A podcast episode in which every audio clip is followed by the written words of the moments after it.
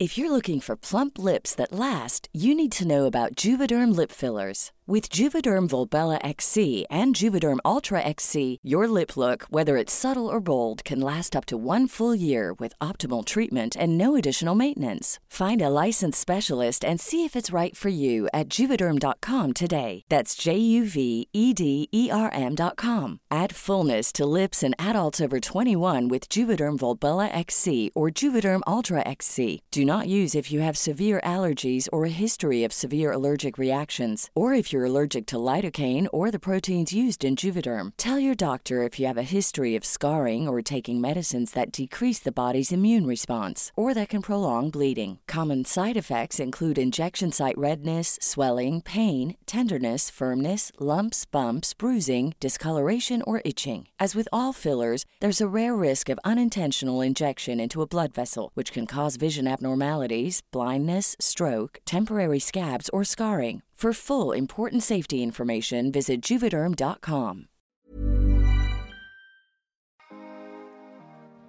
En el episodio de hoy vamos a hablar de la ansiedad y cómo calmarla durante estas fechas. Junto a Diana González, psicóloga y especialista en ansiedad, te vamos a regalar algunas herramientas que nos han funcionado a nosotros. Este episodio es en colaboración con Crece tu Coco. Bienvenidos, bienvenidas y bienvenidas. Hola Dianis, ¿cómo estás? Hola Juanjo, muy bien. ¿Y tú? Gracias por, por, la oportunidad. No, a ti, gracias por acompañarnos aquí en Así Me Siento. Estoy muy feliz y honrado de tenerte. Y bueno, como primera pregunta, me gustaría que me contaras un poco de tu vida, que nos pudieras recorrer un poco por tu historia, en qué momento llega la ansiedad, cómo la empezaste a vivir y ya después te hago un montón de preguntas que tenemos aquí preparadas para ti. Perfecto, Juanjo. Bueno, como mencionaste, soy Diana, soy psicólogo. Actualmente vivo en España eh, desde hace ya unos años. Y bueno, originalmente soy de Venezuela, entonces digamos que me crié allí. Y ya desde la infancia habían algunas sensaciones de ansiedad, pero que vine a hacerlas conscientes ya de adulta. Cuando eras pequeña, no sé, piensas que son, que sí, mariposas en el estómago, que sí, nervios. Y bueno, ya después con el tiempo fui, fui descubriendo un poco más. Pero digamos que mi contacto profundo con la ansiedad, que ya hablamos de un trastorno, que no necesariamente lo tiene que experimentar todo el mundo, pero me tocó a mí, fue hace ya unos siete años. Yo viví un tiempo en Londres, la primera vez que salgo de Venezuela vivo allí. Y bueno, emigrar, trabajar en otro sector porque no podía ejercer allí. Una ciudad muy movida. Londres es increíble, pero yo siempre digo que es una ciudad que no duerme. Aparte de un proceso de salud que tuve en ese tiempo, entonces, bueno, digamos que se juntaron muchas cosas, más aspectos de la personalidad que ya tenía, como la autoexigencia, que es un patrón que se repite en la mayoría de mis pacientes con ansiedad. Y bueno, estas creencias que antes tenía sobre el éxito y bueno, cosas que, que nos van sembrando y, y, no las creemos, ¿no? Y ahí dices algo muy importante y es que la ansiedad es una emoción que sentimos todos los seres humanos. O sea, es una emoción como cualquier otra, pero sí se vuelve un tema al que hay que pararle mucha atención y que se puede convertir en un trastorno cuando realmente nos paraliza y empieza a ser un tema recurrente ya en nuestro día a día. ¿Cuál es la diferencia entre sentir la ansiedad normal como una emoción y cómo se vive y qué es diferente al trastorno de ansiedad, que igual hay muchos trastornos de ansiedad, pero hablemoslo un poco en general. Yo te comparto mi clasificación, lo, lo que he aprendido con, con, los años de experiencia. Yo la clasifico en tres cosas, ansiedad como emoción, ansiedad estado y ansiedad trastorno. Ansiedad emoción, como decías tú, la sentimos todos los seres humanos, es parte de nuestra vida porque es supervivencia y su característica como emoción es que es breve y responde a un estímulo. Por ejemplo, estoy durmiendo y escucho un ruido raro en mi casa.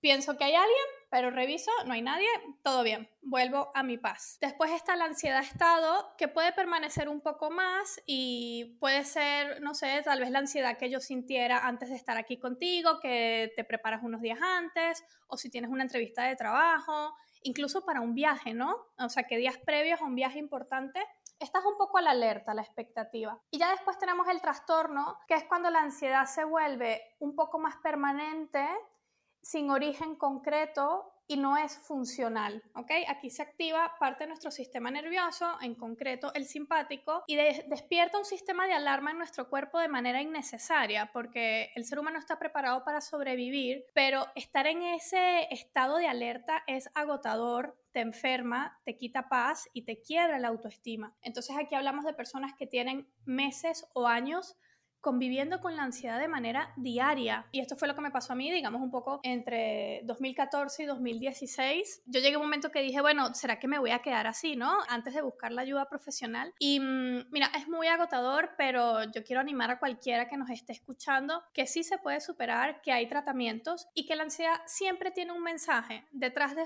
de ese sistema de alarma que se activa de manera irracional, hay una necesidad, hay un deseo, hay un miedo que tenemos que cubrir y gestionar para que tú puedas volver a tener tu paz. Pero cuando descubres ese mensaje, muchas cosas mejoran, pero es un proceso. ¿Cómo viviste tú personalmente tu ansiedad? Y creo que eso es importante que lo hablemos porque a veces todas las emociones se tienen que ver y sentir para todos de forma igual, ¿no? Y creo que eso es un camino muy personal. Mi felicidad no se ve igual a tu felicidad, así como mi ansiedad no se ve igual que tu ansiedad. No no las dispara de la misma forma ni la misma situación. Así que cuéntame un poquito cómo la viviste tú y cómo, cómo la sentías, porque creo que eso es importante, ¿no? Poder identificar las emociones, dónde las siento, cómo las siento, qué pensamientos me traen, qué ideas despiertan en mí para poderlas gestionar de mejor forma. 100%, cada proceso es muy individual, incluso hay herramientas que son muy generales y hay otras que tal vez te sirven o tal vez no y aquí hay que profundizar como profesional. Pero respondiendo a tu pregunta, mira, es muy curioso porque al momento que yo tengo ansiedad, ya yo estoy graduada de psicólogo, ya yo había ejercido como psicóloga y empiezo con estos síntomas, pero al principio no lo supe ver. Es súper típico que te sabes la teoría, pero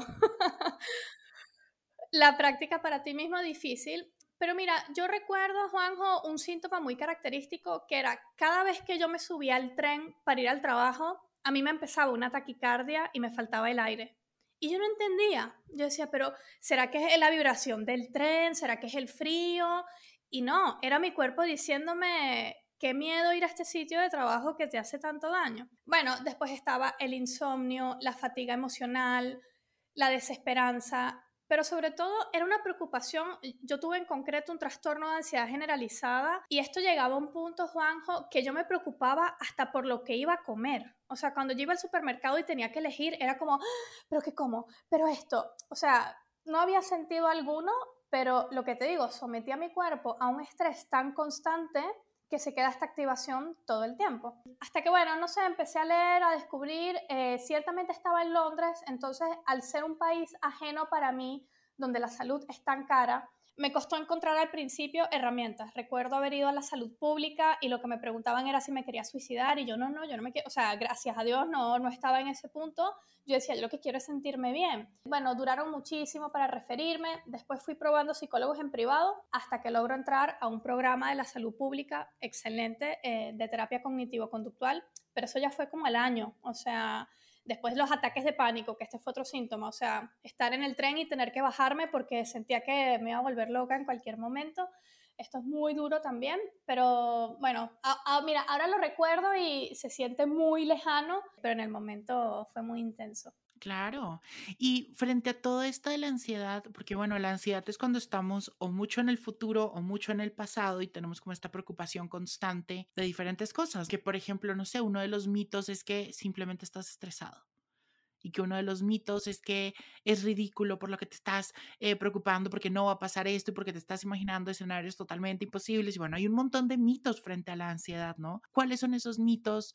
¿Con cuáles te enfrentaste? ¿Cuáles también rompiste y deconstruiste en este tiempo? Mira, yo siempre digo que todos los problemas son válidos y todas las emociones son válidas porque, por ejemplo, aquí en Europa nos podemos quejar de la inflación de un 10%, mientras que en Latinoamérica, no sé, por lo menos en mi país, no quiero ni saber en cuánto está. Entonces hay personas que lo pueden minimizar, ¿no? Como, ay, pero ¿qué van a saber ustedes? Y la cuestión está en que nuestro cerebro interpreta los peligros en base de nuestra realidad. Por eso al principio del COVID se veía muy lejano, porque era como, no, eso es un virus que está en Asia y, y no va a llegar aquí. Y cuando empezaron a llegar los primeros casos, ahí es que empezó la ansiedad pero ya teníamos semanas eh, sabiendo de la pandemia. Entonces, con esto quiero decir que aún así tú estés preocupado porque el huevo frito se te quemó, eso es válido porque tal vez para ti es importante que tu comida te quede bien, ¿ok? Por ahí eso es súper importante, ser muy compasivos, tanto los profesionales en consulta como los amigos, ¿no? Que a veces también sin querer minimizamos. Yo recuerdo un paciente que estaba muy triste cuando se murió la reina de Inglaterra, eh, es una persona latina, o sea, no, no tenía historia en, en Inglaterra, digamos, pero él estaba muy triste. Y al principio tú juzgas, ¿no? Como, bueno, pero ni la conocía. Y después das un paso atrás y dices, bueno, tal vez era una persona que admiraba y le causa tristeza. Entonces, bueno, por ahí intentar validar las emociones y luego algo que he trabajado mucho, sobre todo este año en terapia, es, con mis pacientes, normalizar lo anormal. Es decir, nos da miedo estar mal, nos da miedo ser dramáticos, nos da miedo ser intensos y es que todo es normal. O sea, absolutamente todo es normal. De hecho, la palabra normal nos habla de la frecuencia de algo, ¿no? Bueno, es más probable que a las personas les guste el aguacate y hay un 10% que no les va a gustar. Pero este 10% no tiene un problema, es sencillamente que se sale un poco de la regla. Entonces yo creo que eso es importante, espero estarme dando a entender de que tenemos que normalizar lo que pensamos que es anormal, porque también es normal. Me encanta. Ahorita hablabas de la terapia y que en tu caso, cuando entraste a este grupo de, de, de terapia cognitivo-conductual, te ayudó muchísimo. Yo también soy muy consciente que la terapia salva vidas y que realmente hay ciertos momentos en la vida en los que lo necesitamos y que incluso ni siquiera tenemos que requerir a terapia cuando estamos en problemas, ¿no? Es como algo en lo que podemos ir constantemente. Pero sé que también la terapia es un privilegio. No todas las personas tienen acceso a terapia, no todas las personas tienen acceso a psicólogos de calidad o que entiendan este tipo de temas. ¿Qué otras herramientas te ayudaron a ti a combatir esa ansiedad o qué herramientas recomiendas tú a tus pacientes adicionales a terapia que pueden hacer? Aunque ciertamente la terapia, como bien dices, es un privilegio, hoy en día hay muchas fundaciones o incluso terapeutas que ofrecemos ciertas cosas gratis, entonces bueno, no, rendirse ante esa opción, pero siempre se puede complementar con bueno, los hábitos son una medicina muy importante para reducir los síntomas de ansiedad porque como bien te dije, tenemos este sistema autónomo que está hiperactivo ante la alerta. Si yo hago deporte, si yo paso tiempo en la naturaleza, si yo cuido las horas que, duermo, entonces mi cerebro va a decir, ah, bueno, pero tal vez las cosas están bien, ¿no? Porque obviamente si tienes un león enfrente, no vas a respirar y te vas a quedar dormido en el sofá tranquilo. Entonces, esos hábitos son un excelente complemento y ya luego tenemos las redes sociales, los podcasts, videos, libros, o sea, todo lo que sea crecimiento personal nos puede ayudar. La cuenta de, de Sansiedad, que son unos psicólogos mexicanos, la recomiendo mucho. Tienen mucho contenido gratuito, blogs, videos, YouTube. Igual también en mis redes sociales intento divulgar muchísimo, lo que pasa es que bueno, a veces no se llega a todo, pero también si me quieren seguir son bienvenidos. Y aquí igual quiero abrir un poco paréntesis porque a veces la ansiedad nos lleva a la desesperación, la desesperación de quiero dejar de sentirme así ya. Y caemos en el exceso de consumir demasiado contenido, de obsesionarnos a investigar demasiado de la ansiedad. Y esto puede terminar haciendo un poquito de, efecto contrario. Entonces es quedarte con ciertos profesionales o contenido que te sirva, pero no pretendas resolverlo todo en un día. O sea, poco a poco consumirlo con presencia de manera mindful. Me encanta, porque eso que ahorita estabas diciendo creo que es una herramienta muy buena y que por lo menos en mi historia me ha ayudado mucho a combatir la ansiedad y es estar anclado al presente, ¿no? Y estar tratando de vivir el día a día un poco, porque mi ansiedad sí llega mucho cuando me voy mucho al futuro o me quedo mucho en el pasado. Y el estar en el día a día, el estar presente en el día a día me ayuda muchísimo. Es muy difícil. Yo sé, es muy difícil porque además estamos viviendo en un mundo en el que todo pasa tan rápido, en el que tienes que estar siempre pensando en qué va a pasar mañana, pasado mañana, la próxima semana. Es muy complicado, pero tienes ciertos momentos en el día en el que sí puedes hacer eso. Justo te vamos a dejar en el caption de este episodio algunas recomendaciones. Tengo meditaciones muy cortitas que, que existen en las que te puedes tomar cinco minutos en el día para conectarte con lo que estás sintiendo en ese momento. Eso es muy importante. Y también Creo que practicar mucho la gratitud también me ha ayudado mucho. La gratitud nos conecta con el presente y nos conecta con lo que está pasando hoy en día. Y así dejamos un poco esa mentalidad como un poco en la carencia, en lo que me hace falta, en lo que necesito. Que eso obviamente eleva nuestra ansiedad, ¿no? 100%. Sí, y yo creo que a raíz de nuestra racionalidad, somos seres emocionales que racionamos, tenemos esta expectativa de estar bien siempre y no nos gusta la incomodidad, no nos gustan las emociones desagradables y cuando queremos huir, cuando queremos luchar, es peor. Esto no significa conformarnos, pero aceptar emociones de manera temporal puede ser muy positivo porque no luchas, sino que, bueno, lo aceptas y, dejas que tu cuerpo lo procese, porque la ansiedad también es un proceso mente-cuerpo. Y sí, lo, lo, de estar presente, yo tengo una frase que es que en el presente todo es mejor. O sea, yo si estoy con mis pacientes, estoy uno a uno, estoy ahí contigo. Si estoy jugando con mi hijo, intento estar jugando solo con él. Si estoy cocinando, intento estar cocinando. Y eso es una manera de meditación muy eficaz, o sea, mantener tu atención en una sola actividad. A veces queremos estar con tres cosas al mismo tiempo, en la bici, con un podcast, con la campanita. Esos son muchos estímulos para nuestra mente. Entonces hay que intentar reducirlos y empezar a estar presente con actividades sencillas, tal vez que no nos tomen mucho tiempo, para que para nuestro cerebro sea un poquito más fácil. Y algo yo creo que muy importante también dentro del el proceso de ansiedad, y lo mencionabas ahorita al principio, es entender los mensajes que ella nos trae, ¿no? Todas las emociones son mensajeras de algo y nos invitan siempre a tomar una acción, por eso emoción. Y yo creo que dentro de la ansiedad hay mensajes muy bonitos. Y cuando dejamos de entender que la ansiedad es nuestra enemiga, sino que es nuestra aliada y que simplemente a veces llega para cuidarnos de ciertos peligros que muchas veces sí pueden ser sobredimensionados en nuestra cabeza, pero porque pues así lo procesamos en el momento y entendemos esos mensajes, podemos relacionarnos de mejor forma con ella. A mí me pasaba mucho que cuando llegaba la ansiedad yo trataba de cortarla ahí mismo, porque qué angustia se me va a convertir y va a crecer y va a crecer y me va a terminar desmayando, como me pasaba antes. Pero después de todo este proceso que ha sido larguísimo de años, de entender la ansiedad, de permitirla llegar a mí, a mí estar y irse, ¿no? Porque también tendemos mucho a eso a quedarnos aferrados a una emoción y de ahí no nos movemos. Pude relacionarme de mejor manera con ella. ¿Cómo podemos hacer para entender los mensajes que nos trae la ansiedad? Este puede ser un proceso fácil para unos y difícil para otros. De hecho, si alguien con mucha ansiedad nos está escuchando en este momento, tal vez puede pensar, pero ¿cómo va a ser mi amiga? ¿Cómo va a ser bonita? Y bueno, quiero darles un mensaje de ánimo que con el tiempo se entiende mejor. Mira, yo creo que el autoconocimiento aquí es muy importante. La terapia creo que me parece la, la herramienta más rápida por decirlo de alguna manera,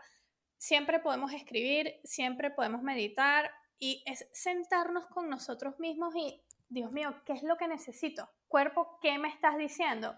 Y si yo agarro el lápiz y papel, hay una pregunta que yo siempre le hago a los pacientes que es, si ahora mismo te apareciera el genio de Aladín y, y le pudieras pedir tres deseos, ¿qué le pedirías? Y aquí salen muchas cosas quisiera que mi mamá volviera de la muerte, quisiera tener un mejor trabajo, quisiera ser madre, quiero vivir en otra ciudad más tranquila, que tal vez son cosas que no las decimos en voz alta porque, bueno, o no somos conscientes o nos avergüenza o no lo creemos posible. Y realmente cuando atendemos todas esas necesidades, que también pueden ser traumas no curados, hay mucho de eso en la ansiedad, allí empiezan a salir los mensajes. Ready to pop the question? The jewelers at BlueNile.com have got sparkle down to a science with beautiful lab-grown diamonds worthy of your most brilliant moments. Their lab-grown diamonds are independently graded and guaranteed identical to natural diamonds, and they're ready to ship to your door. Go to BlueNile.com and use promo code LISTEN to get $50 off your purchase of $500 or more. That's code LISTEN at BlueNile.com for $50 off. BlueNile.com code LISTEN.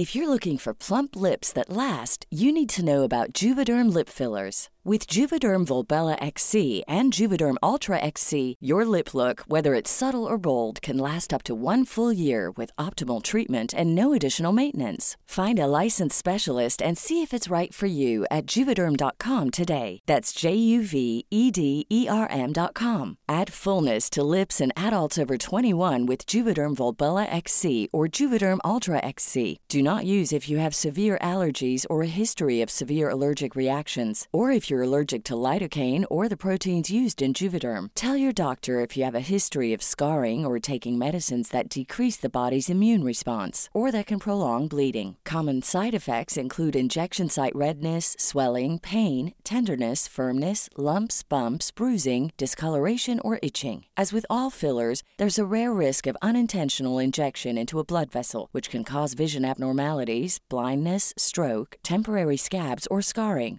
For full important safety information, visit juvederm.com.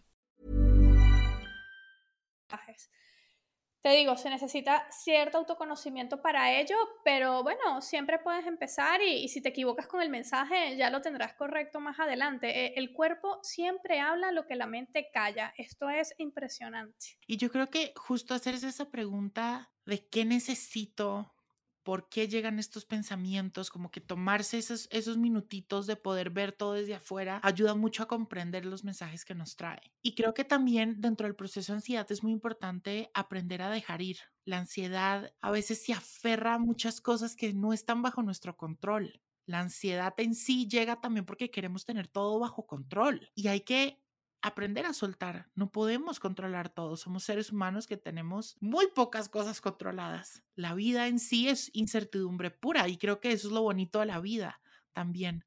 Pero cuando dejamos ir, también nos liberamos un poco de cargas, que es muy difícil, lo sé, muy difícil soltar. Pero cuando aprendemos a discernir en qué está bajo mi control, qué no está bajo mi control y soltar un poco ese mando de lo que no podemos controlar, inmediatamente nos relajamos mucho.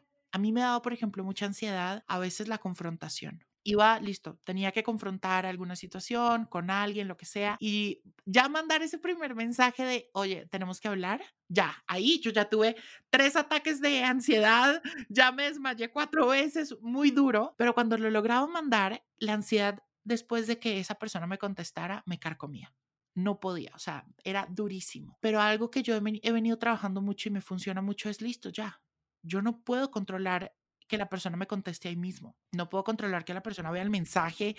No, hay cosas que no están en mi control. No está en mi control cómo la persona reciba mis emociones ni reciba lo que siento. No está en mi control cómo la persona gestione tampoco sus pensamientos y todo lo que le estoy diciendo. No está bajo mi control cómo actúa. No está bajo mi control tampoco el estado de ánimo de la otra persona. Entonces, creo que sí es una invitación también a dejar, a dejar ir y a, y a decirle a tu ansiedad, a ver, siéntate un momento aquí en esta esquina, cállate, ¿qué tengo en mi control y qué no? Y lo que no tengo en mi control, dejarlo ir. Sí, y hay que aclarar que este proceso no es cómodo. O sea, dejar ir no todo el tiempo es mindful y lo suelto. No, no, eh, el dejar ir es mirar al peligro a los ojos, ¿no? Es enviar ese mensaje que me contabas y bueno, si la persona lo toma mal, pues nada, aquí estaré para, para, gestionarlo. De hecho, un ejercicio que hacemos en terapia es imaginar el mejor escenario, pero también el peor escenario. Porque cuando evitamos, le seguimos diciendo al cuerpo, hay un peligro que no podemos afrontar y si no podemos afrontar nos va a dar más miedo. Entonces es el pez que se come la cola y aquí entra mucho la autoestima, la autoconfianza, saber cuáles son nuestros recursos personales, porque ese peligro a veces se ve como una bola de nieve, pero cuando realmente pasa vemos como, ah, mira, fue más fácil de lo que pensé o la persona no se lo tomó tan mal o mira, me enfermé y tuve una cirugía, pero me recuperé. Entonces sí, a veces el dejar ir implica afrontar ese escenario que te da miedo, pero bueno, esperaré a ver qué pasa. Sentir cuando venimos de una historia en la que nos hemos cerrado a tantas emociones, nos hemos invalidado durante tanto tiempo, empezar a sentir es incómodo, ¿no? Porque nos pone en situaciones pues que no conocíamos. Con esto también te quería preguntar, Dianis, sé que hay ansiedades, a ver, no me gusta ponerle a las emociones estos tags de buenos o malas, pero sé que hay ansiedades un poco más sanas o que podemos gestionar de mejor manera o que llegan con mensajes muy claros y que nos movilizan a tomar acciones buenas. Y hay otras que de pronto no tanto. ¿Cómo podemos manejar eso? ¿Cómo podemos identificarlas? Mira, bueno, eh, esta respuesta supongo que es muy individual, pero hay factores que van a influir e-, en que esa ansiedad sea positiva o negativa. Por ejemplo, si yo estoy atravesando un duelo, si acabo de tener un trauma, si tengo seis días durmiendo mal, obviamente cuando la mente está con esta nube gris, esa ansiedad positiva no existe, ¿no? Todo suma, como, ¿por qué me pasa a mí? Pero bueno, en general es tener estos momentos de reflexión y, y ver cómo puedo utilizar esta ansiedad a mi favor. En definitiva, la ansiedad es una emoción anticipatoria que busca protegernos de un peligro. Entonces, si yo logro identificar ese peligro, si yo logro identificar lo que necesito o cómo lo puedo gestionar, entonces se puede convertir en una ansiedad positiva. Con la pandemia vimos que sacó lo mejor y lo peor de, cada uno, ¿no? Personas con desempleo que se reinventaron y emprendieron, sanitarios que estaban muy estresados pero lograron seguir atendiendo y salvando miles de vidas, cómo conectamos con las personas que vivían en nuestra casa y para las que no teníamos tiempo. Entonces, bueno, yo creo que si estás presente lo puedes transformar a mejor, pero de nuevo, ayudándote con un estado lo más tranquilo posible, que yo creo que el descanso y el ejercicio ayudan mucho aquí, eh, las emociones se entienden mejor y también hablándolas con otras personas, porque cuando estamos con la ansiedad, yo lo interpreto como que estamos en un cuarto con cuatro paredes, o sea, soy yo sola con mi mente y llega un punto que vas a ver siempre lo mismo, pero tal vez cuando lo verbalizas incluso o cuando recibes otro feedback, también allí puedes encontrar aprendizajes o, convertirlo en una ansiedad positiva, digamos. Ay, qué importante eso. Sí, yo a mí me ayuda mucho eso y es una herramienta que les quiero regalar aquí. Muchas veces en mi cabeza todo se ve ocho veces más grande, ocho veces peor, se ve negro, negro, negro, negro. O sea, ahí no hay rayito para la luz ni la tranquilidad. Pero cuando yo saco lo que estoy pensando, la idea que me está llegando, la exteriorizo con alguien de confianza que sé que me sabe recibir ese pensamiento o esa emoción y esa persona me ayuda a discernir entre qué es real y qué es lo que me está diciendo mi ansiedad, que muchas veces mi ansiedad simplemente solo me miente horriblemente, me ayuda mucho a darme cuenta de, wow, sí, mi ansiedad me está mintiendo y me está mintiendo mucho y me ayuda mucho a discernir entre lo que es real y lo que no, porque sí, la ansiedad nos puede llegar a traer peligros que no, ni existen. Sí, 100%. La mente no todo el tiempo tiene la razón y la ansiedad hay que verla como, como un simulacro, ¿no? O sea, estamos en casa y suena una alarma de un incendio y aunque esa alarma suene muy fuerte, no hay incendio. Posiblemente, claro. Oye, Dianis, ahora hablando un poco, ahorita ya estamos cerrando el año, ya estamos ya por épocas de diciembre, épocas también que para muchas personas también nos puede generar mucha ansiedad. El estar en reuniones familiares, ver a gente con la que no nos ve mucho tiempo, eh, de pronto también la exposición de pronto a momentos de comida si no tenemos una relación sana con ella. O sea, vienen épocas difíciles. Personalmente, para mí, diciembre es de las épocas, y ya lo decir así, más que me cagan, o sea, es horrible para mí diciembre, realmente viene con una carga de ansiedad muy dura, muy, muy dura. ¿Qué tips o consejos nos puedes ayudar a, para calmar nuestra ansiedad un poco en estas épocas? Que muchas también vienen con muchas expectativas, con el deber ser muy fuerte, con todo esto que, que nos genera simplemente más ansiedad. Sí, no, me encanta que toques el tema. Mira, yo creo que el futuro de la salud, tanto mental como física, va a depender de cómo individualicemos los procesos y lo mismo nosotros como pacientes, ¿no? Entonces, la Navidad es una época que por la sociedad en la que vivimos está muy predeterminada, ¿no? Bueno, regalos, cenas, relaciones de familia, incluso con gente que vemos una vez al año. Entonces, si a ti te gusta este modelo y te hace sentir bien, genial, adelante. Ahora, si tú puedes buscar tu individualidad dentro de este proceso social, y vivirla como tú quieres, vas a ser mucho más feliz. Entonces, esto puede ser estar en la cena de Navidad 10 minutos o, lo que quieras, crear tus propias tradiciones, en definitiva, escucharte. Y yo voy a poner un ejemplo personal. Yo el año pasado me separé, yo tengo un hijo, me, me separé del papá y bueno, esta va a ser mi primera Navidad tal vez como una familia diferente, porque seguimos siendo una familia, nos amamos, nos adoramos, pero a nivel social está esta presión que ni siquiera nosotros sentimos, pero es la preocupación de la familia. Entonces yo el 24, que es Navidad, que no voy a estar con mi bebé, dije, bueno, yo quiero tener una nueva tradición que es pijamas de Navidad, películas de Navidad y mucha comida para mí misma. Yo solita en mi casa. A mí este pensamiento me genera tranquilidad, Juanjo, pero cuando lo comparto con otras personas es como, pero Diana, pobrecita, ¿cómo vas a estar sola? Vente para mi casa. Y yo, no, yo no, yo no, de verdad que quiero estar conmigo misma y, ya después lo celebraré con mi hijo y con mi familia. Pero bueno, es encontrar esta individualidad que yo estoy defendiendo muchísimo y, y por favor quiero que me crean cuando les digo que me transmite paz. Y es lo mismo para ustedes, o sea, hagan la Navidad si es posible, dentro de su manera. Yo sé que hay compromisos y que tal vez tenemos papás o hermanos más demandantes, pero bueno, dentro de lo posible, intenta encontrar esa individualidad o lo que tú puedes aportar para esas fechas o lo que quieres recibir. Eso me encanta y justo también, y me pasa mucho, el poner límites, es un tema. Es un tema, hay muchas personas allá afuera que no lo entienden y que te ven como el egoísta el que no quieres pasar tiempo con tu familia y entienden muy poco que realmente son decisiones que nacen desde el amor propio, que nacen desde lo que tu cuerpo y tu mente necesitan en ese momento. Y a mí, por ejemplo, sí lo he hablado con mi terapeuta. Porque le dije, bueno, ¿y en Navidad qué va a pasar? Porque, bueno, también personalmente como que estoy en un proceso de poner límites, de, de, vivir un poco diferente, encaminado mucho a vivir un poco más en paz. Y, y Jimena me decía, para ti la Navidad, ¿qué significa? Pero para ti, o sea, para ti es importante, para ti, tú quieres pasar tiempo con tu familia, no sé qué, yo le decía, pues que no sabía ni siquiera.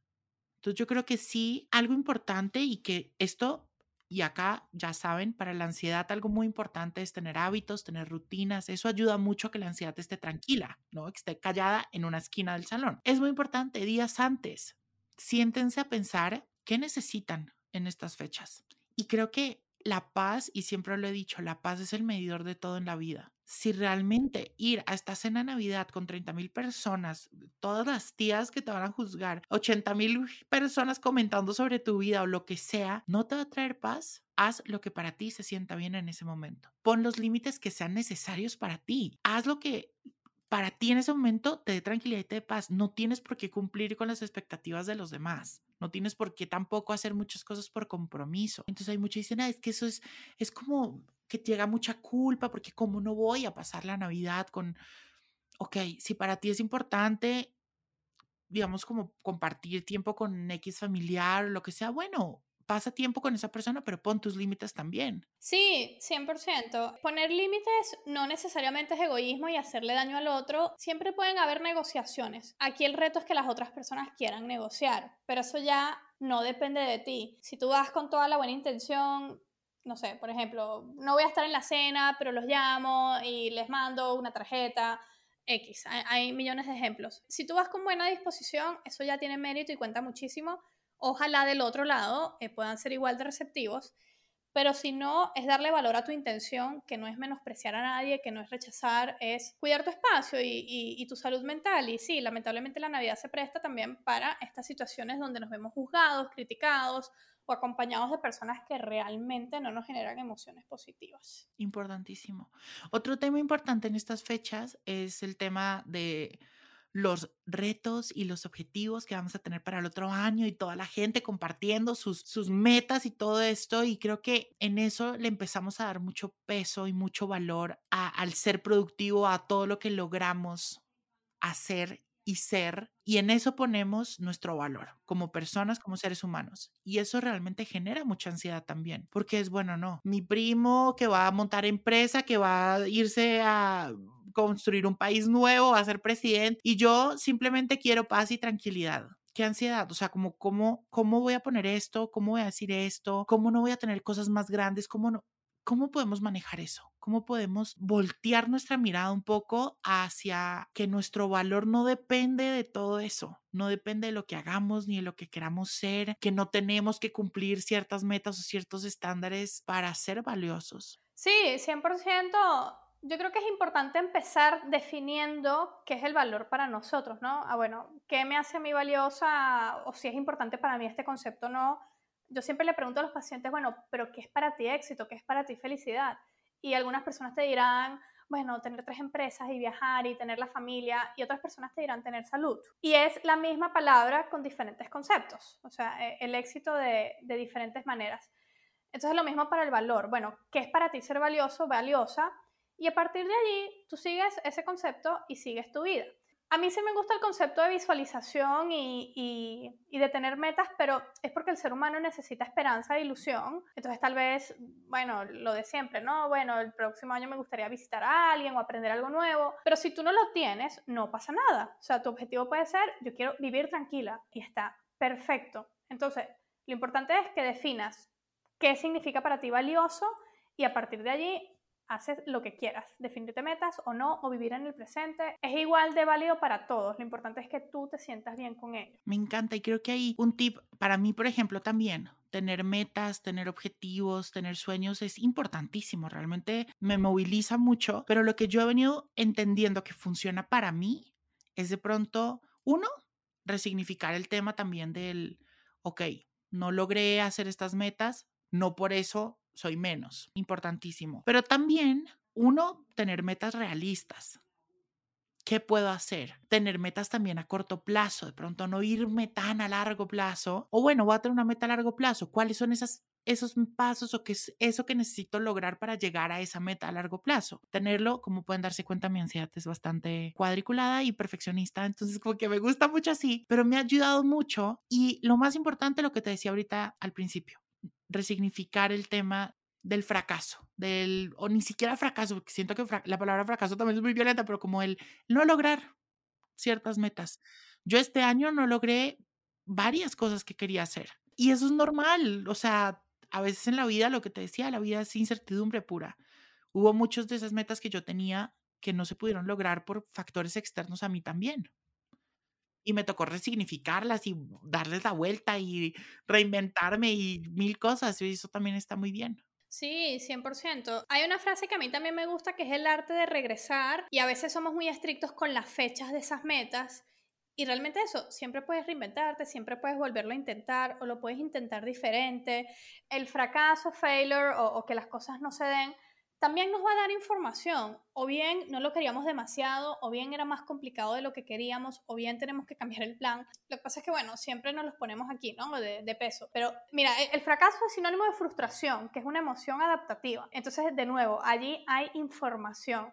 Lo que pasa es que tenemos que ponernos desde el observador y no desde el juez. Es difícil, a todos nos pasa, pero bueno, practícalo de vez en cuando para ver qué hay por allí. Importantísimo. Oye, Dianis, bueno, se nos acabó el tiempo, pero muchas gracias por acompañarme en este episodio. Gracias por compartir tu historia con la ansiedad, qué te ha funcionado a ti para calmarla y gracias por todos los tips y consejos que, que nos regalaste en este episodio para manejar mucho mejor la ansiedad, calmarla ahorita en estas épocas que ya estamos empezando, entrando a estas épocas tan difíciles. Ay, Juanjo, muchas gracias. Nada, espero les haya servido y de nuevo quiero enviar un mensaje de esperanza.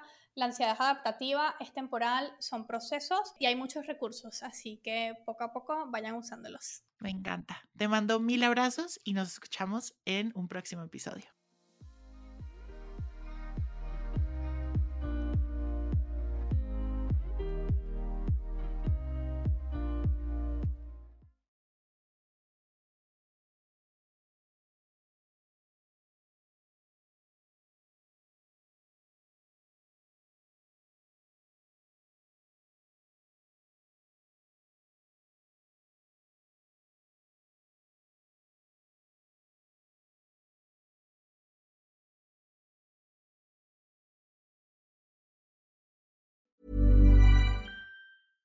How would you like to look five years younger? In a clinical study, people that had volume added with Juvederm Voluma XC in the cheeks perceived themselves as looking five years younger at six months after treatment. Look younger, feel like you. Add volume for lift and contour in the cheeks with Juvederm Voluma XC. Reverse signs of aging by adding volume to smooth laugh lines with Juvederm Volure XC.